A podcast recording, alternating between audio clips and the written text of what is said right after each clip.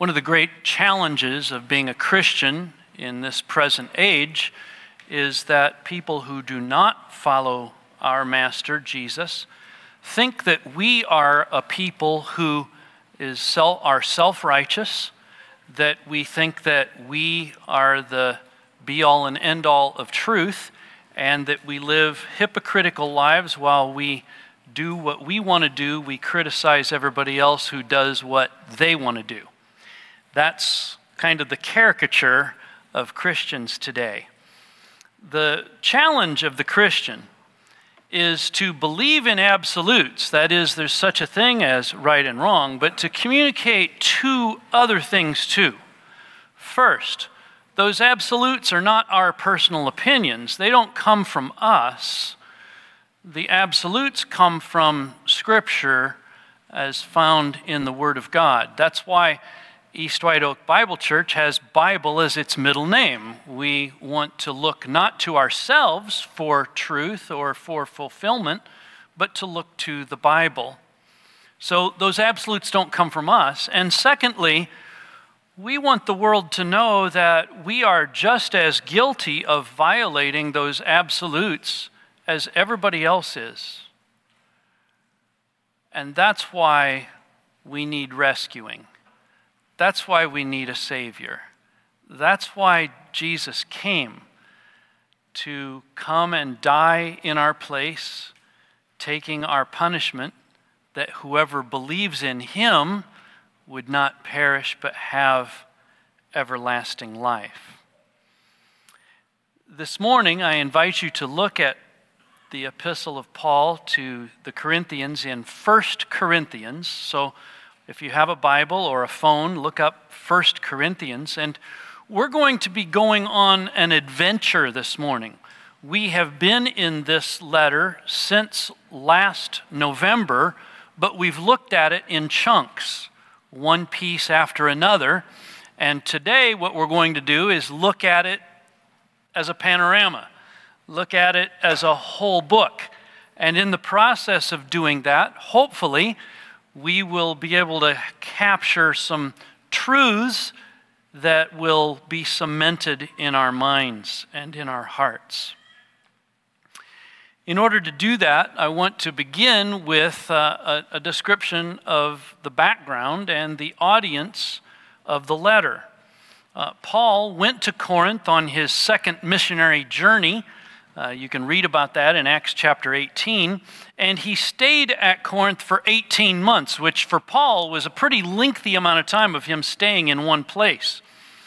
Uh, it was then after he left Corinth that he ended up writing this letter from Ephesus about, depending on your chronology of the New Testament, about two and a half years to seven years later. Um, Ephesus is about 350 miles from Corinth as the crow flies across the Aegean Sea. Not sure too many crows fly across the Aegean, but 350 miles across. But Paul generally made this trip over land, which made it a trip of about 870 miles. And you know that I have a, a map. Yes, I have a map. And so, circled in red is Corinth and across the Aegean is Ephesus. And Paul is writing to the Corinthian church this letter, uh, from, and he's writing from Ephesus. And you can see across the Aegean, it's about 350 miles, but Paul generally made the trip overland, which meant going around the Aegean, where he went to places that are mentioned in the New Testament for Paul's visits, places like Troas and Neapolis and Thessalonica and Berea, um, Philippi. Those are all in the northern part of our map there. Uh, before coming down to the Peloponnese here, which is where Corinth is, situated on an isthmus, which is very interesting because it meant that Corinth became a very active place for trade. Now, you might want to ask, why did Paul write this letter? It's all, one question you always want to ask in the Bible, especially in these letters, is why was it written? And the one of the, I'll give three reasons. The first one is that Paul actually had written a previous letter to the Corinthians that the Corinthians had somewhat misunderstood. So, our First Corinthians is actually, technically, if you want to talk about Paul's letters, is actually Second Corinthians, okay? Um, if you look at chapter 5, verse 9, you get a hint of this, where Paul says, I wrote to you in my letter not to associate with sexually immoral people. Not at all meaning the sexually immoral of this world. I mean, he rubs shoulders with everybody who doesn't know Jesus. But the, he's saying don't associate with people who are professing a faith in Christ but are living a sexually immoral life. Don't associate with them. So, this previous letter apparently had misunderstood, been misunderstood, and so Paul now is writing this letter to kind of straighten things out. A second purpose is that there was a growing problem at this young church uh, with divisions. People weren't getting along with one another. You've heard me say the old saw uh, to live above with the saints I love, oh, that will be glory. To live below with the saints I know, well, that's another story. Um, there, were, there were divisions in the, in the church at, at Corinth, and Paul's wanting to address that. There were also personality cults cropping up. People were identifying with little groups and factions and so forth. So that's a second reason why Paul wrote the letter. And third, the Corinthians had written a letter to Paul asking him several questions. And he answers those questions in this letter, and he introduces his answer to those questions with the phrase, now concerning. That's a, a kind of a code, if you will, that describes the answers to the questions that the Corinthians had asked. So they asked about marriage in chapter 7, verse 1. They asked about food offered to idols in chapter 8, verse 1. They asked about spiritual gifts in chapter 12, verse 1. And they asked about church offerings in chapter 16, verse 1. And so, uh, in all of those, Paul gives his answer to those questions. So, three purposes for writing the book. A previous letter had been misunderstood. Uh, there was a growing problem of divisions and personality cults in the church, and the Corinthians had asked some questions that Paul wanted to give some answers to. Now, let's think for a moment not just about the background and the audience here, but let's think about the thesis of the letter. Really, the thesis is all about how to be spiritual in a corrupt world. How to be spiritual in a corrupt world. Now, as soon as you use the word spiritual, you're off on an adventure because there's a variety of definitions of the word spiritual, aren't there? Let me give you two. One is kind of a world's definition of spirituality, and the second is a biblical definition of spirituality. First, the world's definition. The world's definition of spirituality is to be a fulfilled person in the way that that person defines fulfillment. That would be the world's definition of spirituality. So, for example, if a person defines fulfillment as being able to be a person who is at peace and spends time in meditating and yoga and those sorts of things, then they would identify themselves as a spiritual person. Some people identify their spirituality through their diet or through their hobbies or through their pursuits. Uh, some people will say that their uh, fulfillment is through their relationships or through the money that they make. There's all kinds of ways in which that gets fleshed out, but the world's definition is to be a fulfilled person in the way that the person, him or herself, defines fulfillment. That is a spiritual person by the world's definition. The Bible's definition of spirituality is quite a bit different. Uh, here it is in brief biblical spirituality is to be like the only Master and Lord, Jesus Christ. That our spirituality is measured by our being like Jesus Christ. Now, those are two very different definitions, But that's why Christians spend a lot of time studying the Bible, and particularly the life and ministry of Jesus Christ and his work at the cross and his resurrection from the dead, because Christians want to be like our only Master and Lord, Jesus Christ. That is true spirituality by the Bible's definition. Now, let me make it a little more complicated than that, even. There is such a thing as individual spirituality and corporate spirituality. By individual spirituality, I think we all know and understand what that means. It means how we personally are doing in becoming like our Lord and Master Jesus Christ. And in fact, for many Christians, that's their only definition of spirituality. How am I doing in becoming like Jesus. Now, that's a, a good thing, and the Bible talks a lot about that. In fact, 1 Corinthians talks a lot about individual spirituality. But there's another dimension to spirituality that all believers need to add in, and that is corporate spirituality. How is it that we are doing as a group, as a church? How are we becoming as a as a church more like our Lord and Master Jesus Christ. So we will see in 1 Corinthians, for example, that Paul will say that individuals are a temple of the Holy Spirit, and that as a result, there is a spirituality of the individual. But he will also say that you as a church are a temple of the Holy Spirit, corporately, and that the growth and maturity and Christlikeness of the church is also an important matter of spirituality. Now, what are some of the corruptions that hinder our spirituality? Well, they're some of the same things that hindered the people in Corinth.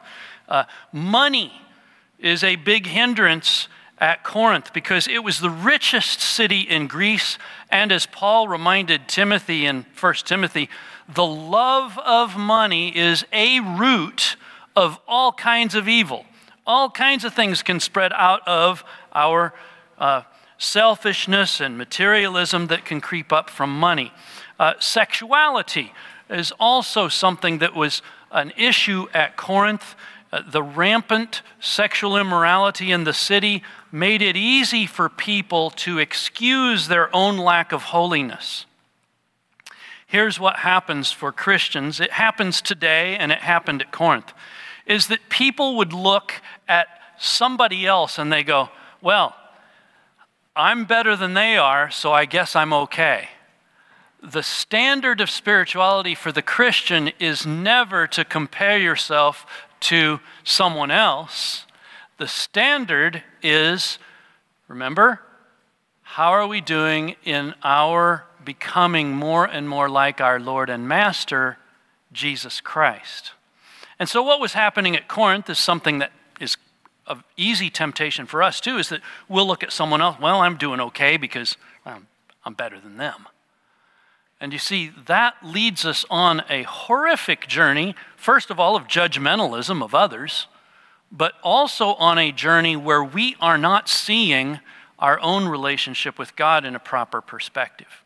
So, um, this becomes an important hindrance to our spirituality. Um, and then uh, we might also add that Corinth was a host to the Isthmian Games, which was second in importance in Greece to the Olympic Games. And the theater and sports were a very common uh, part of Corinthian life. And while those things are not necessarily evil in themselves, they do present opportunities to put something ahead of one's devotion to Christ and could therefore hinder one's spirituality. So, money, sexual temptation, entertainment, those are the issues at Corinth.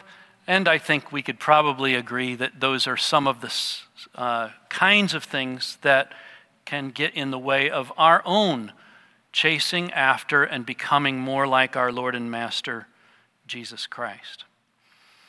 Well, let's look at these themes then. and they all, I've, I've, I've chosen the letter D uh, to try to help you implant in your mind this flow of the letter. Uh, the first one is that there is division in the church which does not advance spirituality. It does not advance spiritual growth. And that's kind of the theme from chapters 1 through 4. Uh, there was a growing problem with divisions. Uh, look at chapter 1, uh, verse 10, for example. I appeal to you, brothers, by the name of our Lord Jesus Christ. Remember, spirituality is the standard of following our Lord and Master Jesus. That all of you agree, and that there be no divisions among you, but that you be united in the same mind and the same judgment. For it has been reported to me by Chloe's people that there's quarreling among you, my brothers. Uh, what I mean is that each one of you says, and notice that there's this individual idea that's not thinking about corporate spirituality. And each one is saying, I follow Paul, I follow Apollos, I follow Cephas, and some super spiritual person says, Well, I follow Christ. You know?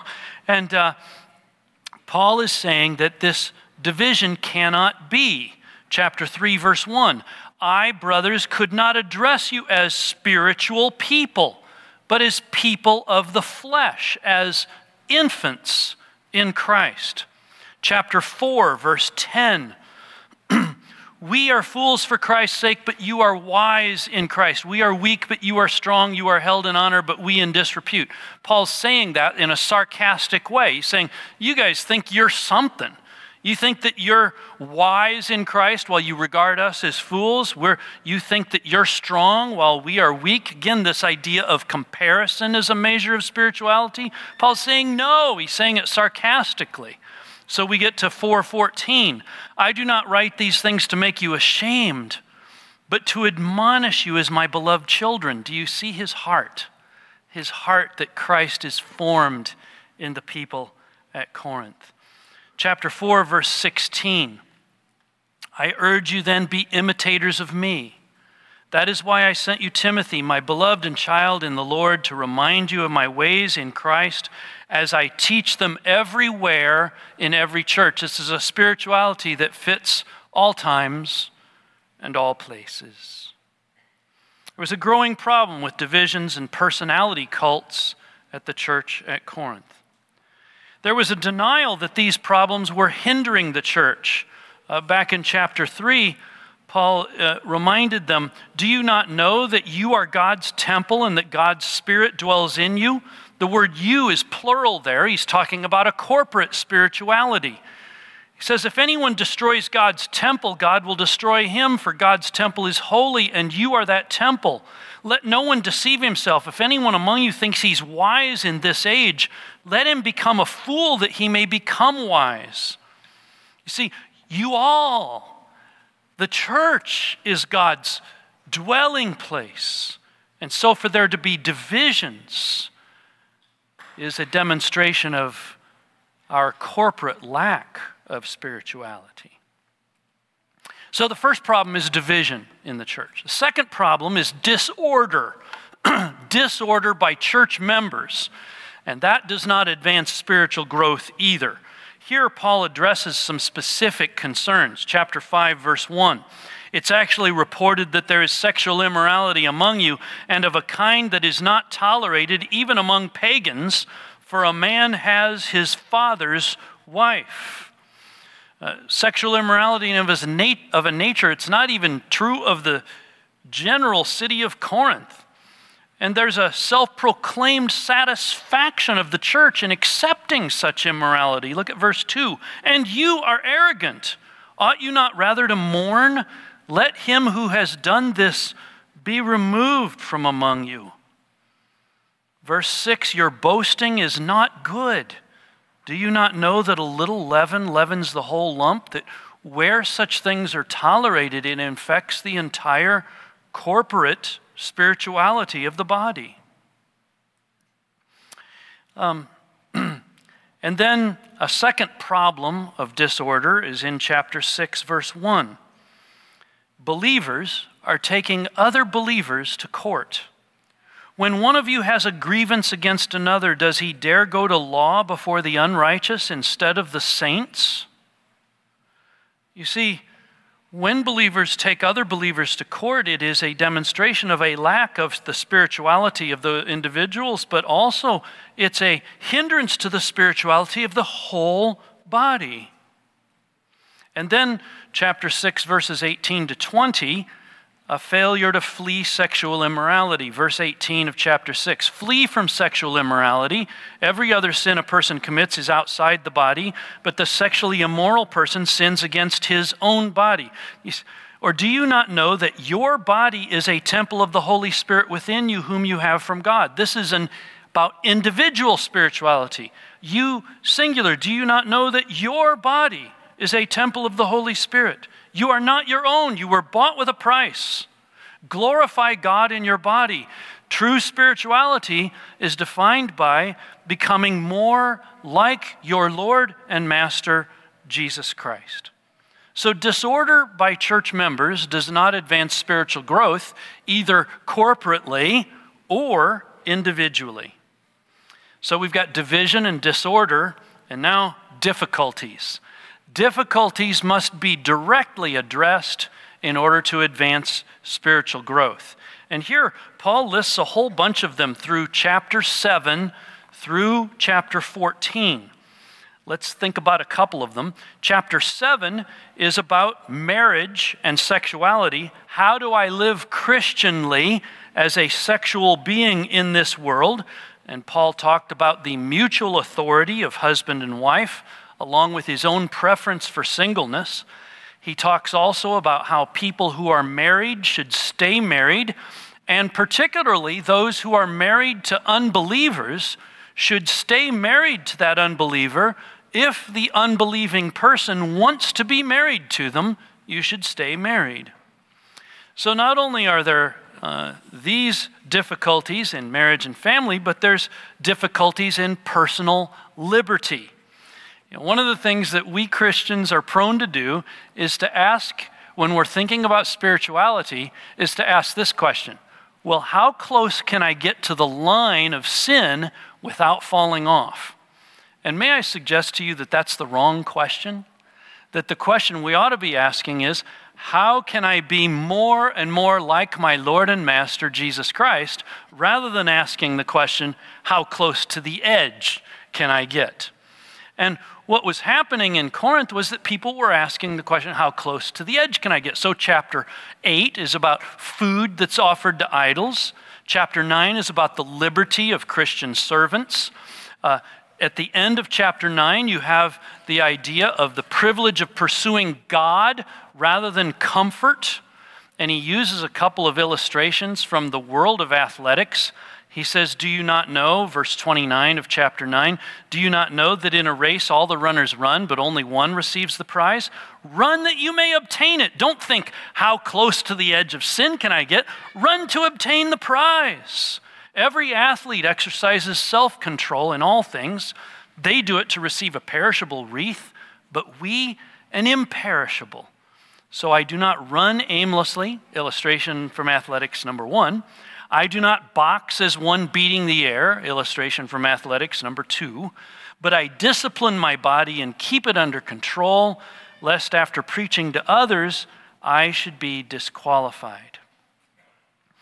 And then he talks in chapter 10 about the joy of winning the battle against temptation. So rather than dwelling on our temptation and thinking how close to the edge can we get without falling off, we should think about the joy of victory over temptation. Look at chapter 10, verse 12. Therefore, let anyone who thinks that he stands take heed lest he fall. In other words, don't think in your spirituality, wanting to be like Christ, that you can just, okay, I compare pretty well to everybody else, so I think I'm doing okay. If you think you stand, that's when you're going to fall. And then verse 13, such a valuable verse no temptation has seized you except what's common to man, and God is faithful. He will not let you be tempted beyond what you can bear, but with the temptation, He will also provide a way of escape so that you can stand up under it. Verse 14, therefore, my beloved, flee from idolatry, things that take the place of Christ. the joy of winning the battle against temptation.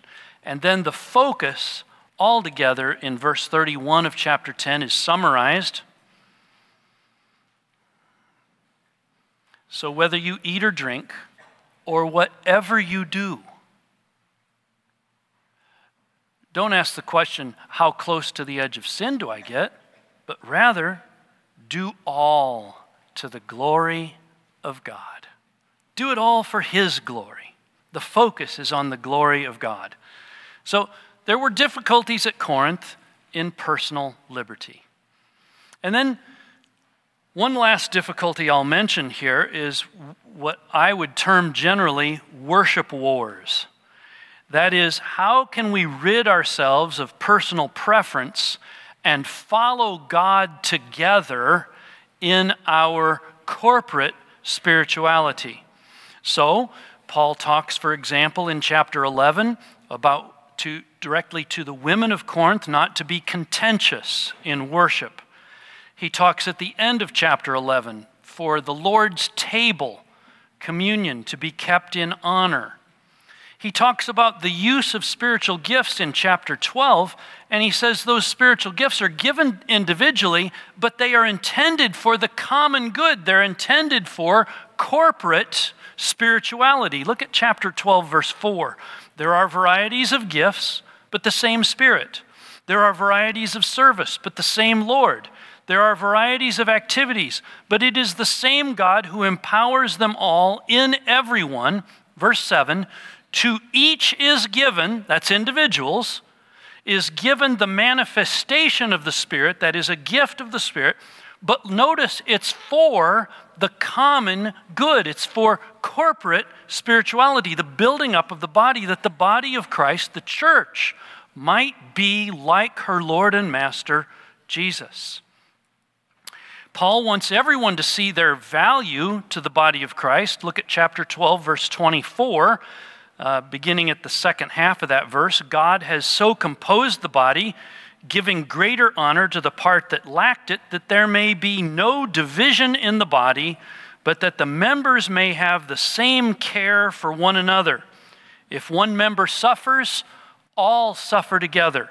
If one member is honored, all rejoice together. Do you see how the individual's spirituality and the church's spirituality are interconnected, seamlessly so, without any way that you could divide them. And so that's why in chapter 13, Paul says, Now I'm going to show you a more excellent way. And the more excellent way over advancing one person's gifts over another is love.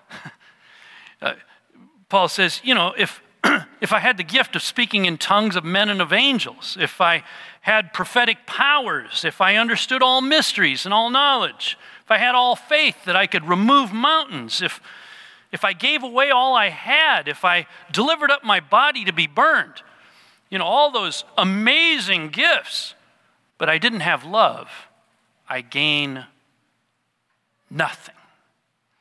So there needs to be a steadfast, and the word love simply means commitment, a steadfast commitment to one another in the body of Christ. And then in chapter 14, he talks specifically about the gifts of prophecy and tongues, that they are intended to advance the peace of the church rather than to add to the confusion of the church. Look at verse 26. At the end of it, let all things be done for building up. Verse 33 For God is not a God of confusion, but of peace. Verse 40 but all things should be done decently and in order. So these difficulties must be directly addressed in order to advance spiritual growth, both of individuals and of the church as a whole. Difficulties in marriage and family, difficulties in personal liberty, and in getting rid of our personal preferences in worship and following God together. Well, that's the difficulties. And we've actually looked also at uh, the disorder and we've looked at the division. Now let's look at the next D word. We're at chapter 15 now doctrine. Doctrine, especially about Jesus' death and resurrection, is essential to spiritual growth. Think about it. If spirituality is becoming more like our Lord and Master Jesus Christ, we should know who He is and what He has done. And we ought to rehearse that to ourselves over and over and over. It's not that we ever get tired of this beautiful good news that Jesus came into this world and he lived a perfect life because he was truly God and truly human. He died on the cross in our place. He bore the punishment that we deserved he was buried, and on the third day, he rose from the dead to prove who he was and to prepare a place for us to go to be with him when God's kingdom comes. Now, that truth is essential to spiritual growth. So, look at chapter 15, verses 3 and 4. I delivered to you as of first importance what I also received that Christ died for our sins in accordance with the Scriptures, that he was buried, that he was raised on the third day in accordance with the Scriptures. We also have to acknowledge here in chapter 15 that the resurrection of the body is an essential Christian doctrine. It's not just the immortality of the soul, that is, that there's some part, immaterial part of us that will live forever, but that God is going to raise us up with resurrection bodies. That that's an essential Christian doctrine. Look at verse 16. If the dead are not raised, not even Christ has been raised. And if Christ has not been raised, your faith is futile and you are still in your sins. Then those also who have fallen asleep in Christ have perished. If in Christ we have hope in this life only, we are of all people most to be pitied. The rule of Christ is our blessing and our hope. Look at verse 22. Each in his own, uh, excuse me, verse 22. For as in Adam all die, so also in Christ shall all be made alive. As a result of Adam's sin, death comes to us all. But in Christ, everyone who's in Christ will be made alive at the resurrection, each in his own order. Christ the firstfruits, then at his coming, those who belong to Christ. And then comes the end when he delivers the kingdom to God the Father after destroying every rule and every authority and power, for he must reign until he has put all his enemies under his feet. The last enemy to be destroyed is death itself. The rule of Christ is our blessing and our hope. That's why we define spirituality as becoming like our Master and Lord Jesus. The nature of the resurrection body is glorious. Chapter 15, verse 42. So it is with the resurrection of the dead. What is sown is perishable, what is raised imperishable. It's sown in dishonor, raised in glory, sown in weakness, raised in power sown a natural body, raised a spiritual body. Uh, verse 48 As the man of dust, so also those who are of the dust. And as is the man of heaven, referring to Jesus, so also are those who are of heaven. Just as we have borne the image of the man of dust, we shall also bear the image of the man of heaven. What a glory that will be. The ultimate victory of the Christian is because of the victory of Jesus over the grave. Look at verse 53. This perishable body of ours must put on the imperishable. This mortal body of ours must put on immortality. When the perishable puts on the imperishable and the mortal puts on immortality, then shall come to pass the saying that is written Death is swallowed up in victory. O death, where is your victory? O death, where is your sting? The sting of death is sin, and the power of sin is the law. But thanks be to God who gives us the victory through our Lord Jesus Christ. Our spirituality isn't measured by measuring ourselves up against anybody else, it is only Christ. He's all that matters. The spirituality of this church is measured not by our comparing ourselves with others it is only Christ. Are we following our Master and our Lord? And so, this coming victory that Christ promises gives us practical strength for each day's trials. Some of you have walked in here and you've got trials. I mean, it almost feels physical on you, the trials you're encountering. And of course, because it's church, you walk in, how are you? Fine. You have the nice smile, but you're carrying a burden. Did you know that Christ's victory is what enables you to have victory in the midst of your trials right here and now? That's why Paul concludes this chapter 15 with these words Therefore, my beloved brothers, be steadfast, immovable always abounding in the work of the Lord, for you know that your labor in the Lord is not in vain. It's not empty, it has value and purpose and worth. So there's this doctrine, especially about Jesus' death and resurrection, is essential to our spirituality.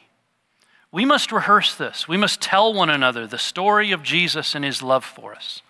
We must preach it to ourselves daily. We must tell it to one another. We must glory in the ultimate victory of Christ over all the enemies when he will hand over his kingdom to the, the kingdom to God the Father as it says there in 1 Corinthians 15. So, what we have in these tracing of themes is division, disorder, difficulties, doctrine, and now we come to chapter 16 daily life. Daily life can be lived in a way to advance spiritual growth. So, in chapter 16, we have first the value of giving to the Lord's work, of the church having a spirituality, a corporate spirituality, that's found in proper accounting of money given to it of there being planning, both as individuals and as a, a group, for God's work and organizing God's work. All of that is in chapters 1 or verses 1 to 11 of chapter 16. Then Paul talks about the value of personal discipline in verse 13. Be watchful, stand firm in the faith, act like men, be strong, let all that you do be done in love. The value of personal discipline in our lives. And then the value of refreshing partnerships.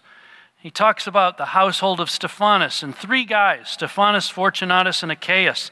Verse 18, it says, They refreshed my spirit as well as yours.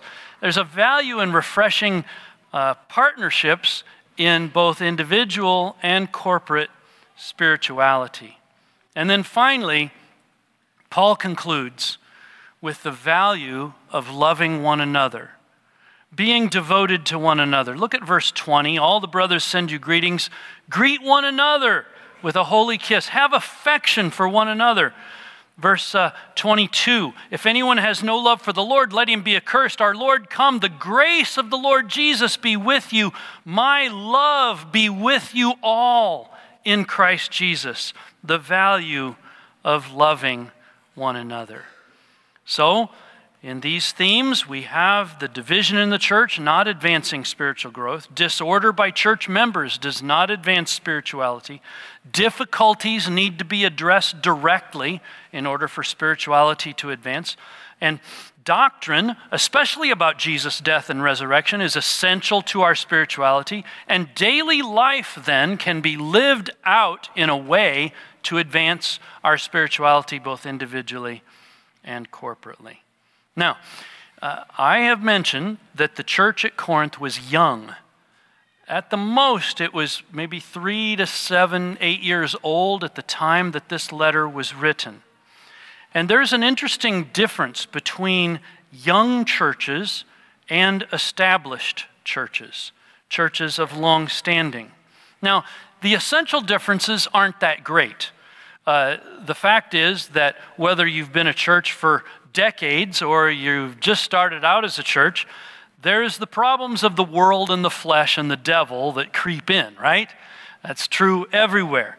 And there are people who pretend to be believers in Jesus that show that they don't truly possess real faith in Jesus Christ. But let me just address for a moment the danger of an established church that's different from the church at Corinth. The danger of an established church, and I would call East White Oak one of them, the danger of an established church is to rest on her past successes.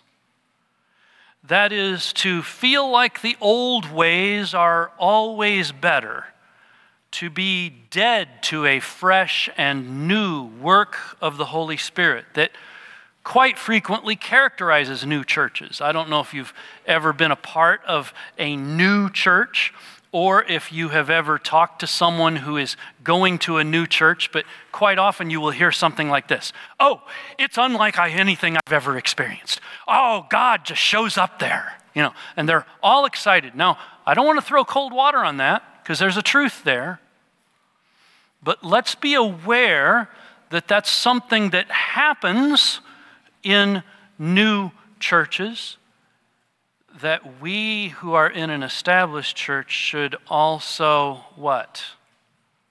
Pray for and long for and be open to and ready for.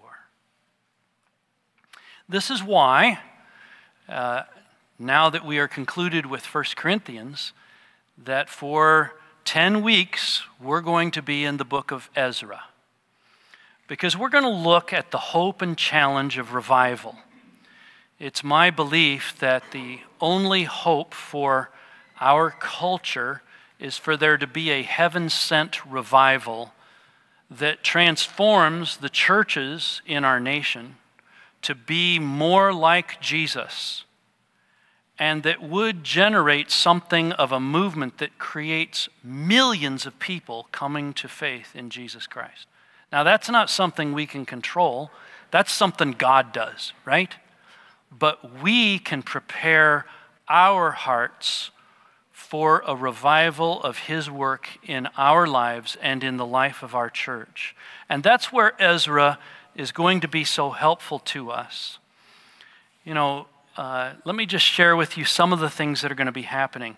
We're going to have every other week. One week we will have communion. The next week we'll have an extended prayer time in our worship service where it won't just be me or someone else standing to pray and we all join prayer that way, but we'll be meeting in smaller groups in our, in our worship services, praying together so every other week, one week the Lord's table, one week doing that kind of prayer.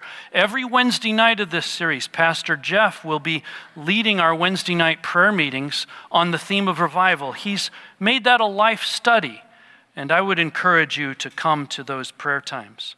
We'll have small group book studies of Ezra, and we'll be starting some new small groups. And if you're not a part of small groups here at East White Oak, now's the time to join in. We'll have some things, especially when we get to chapter 7, about putting it into practice and being able to train other people. The time for study is, is great, but it can't just stop with that. Uh, we have to move on to passing truth on to others. After each Sunday, we'll have a post sermon podcast that we will put up on our uh, social media where we will be talking about issues that flow from the message each Sunday. We'll also have Pastor Jeff do a short, brief uh, video summary of each Wednesday's theme. We'll have a way of, for us to connect with one another by having a church work day, much like in Ezra, where they prepared for God's temple. We'll have a Friday night watch night prayer time that will be the first Friday after we are in our refreshed worship center for personal and corporate prayer over revival. We hope to publish an Ezra resource notebook that will contain uh, opportunities for you to write sermon notes, your prayers through the fall, and your reflections on this journey to revival. Will you pray that God might be pleased to meet us as a church in this very challenging hour? We need the Lord, friends. We need to become more like our Lord and Master Jesus. Please pray with me. God, we're humbled by your holiness. We don't compare ourselves to others. We in ourselves have no authority. Our authority only comes from Scripture. So, Lord, please help us to grow to be more like our Lord and Master Jesus, both individually and as a church. Help us to invite the Holy Spirit here in this place over these next few months. And Lord, I pray that if there's anyone here in this room who's never put their faith in Jesus, that they would see his love right now. That they would say, Lord, forgive me of my sins by what you did at the cross. Grant to me your eternal life. I believe you died and rose again, and I want to join you in your eternal kingdom. Now, Lord, we pray that this next season of our church would be one in which we seek your face, that we humble ourselves before you, and that we walk with a joy that's unlike anything we've ever experienced because we're meeting you. In Jesus' name, amen.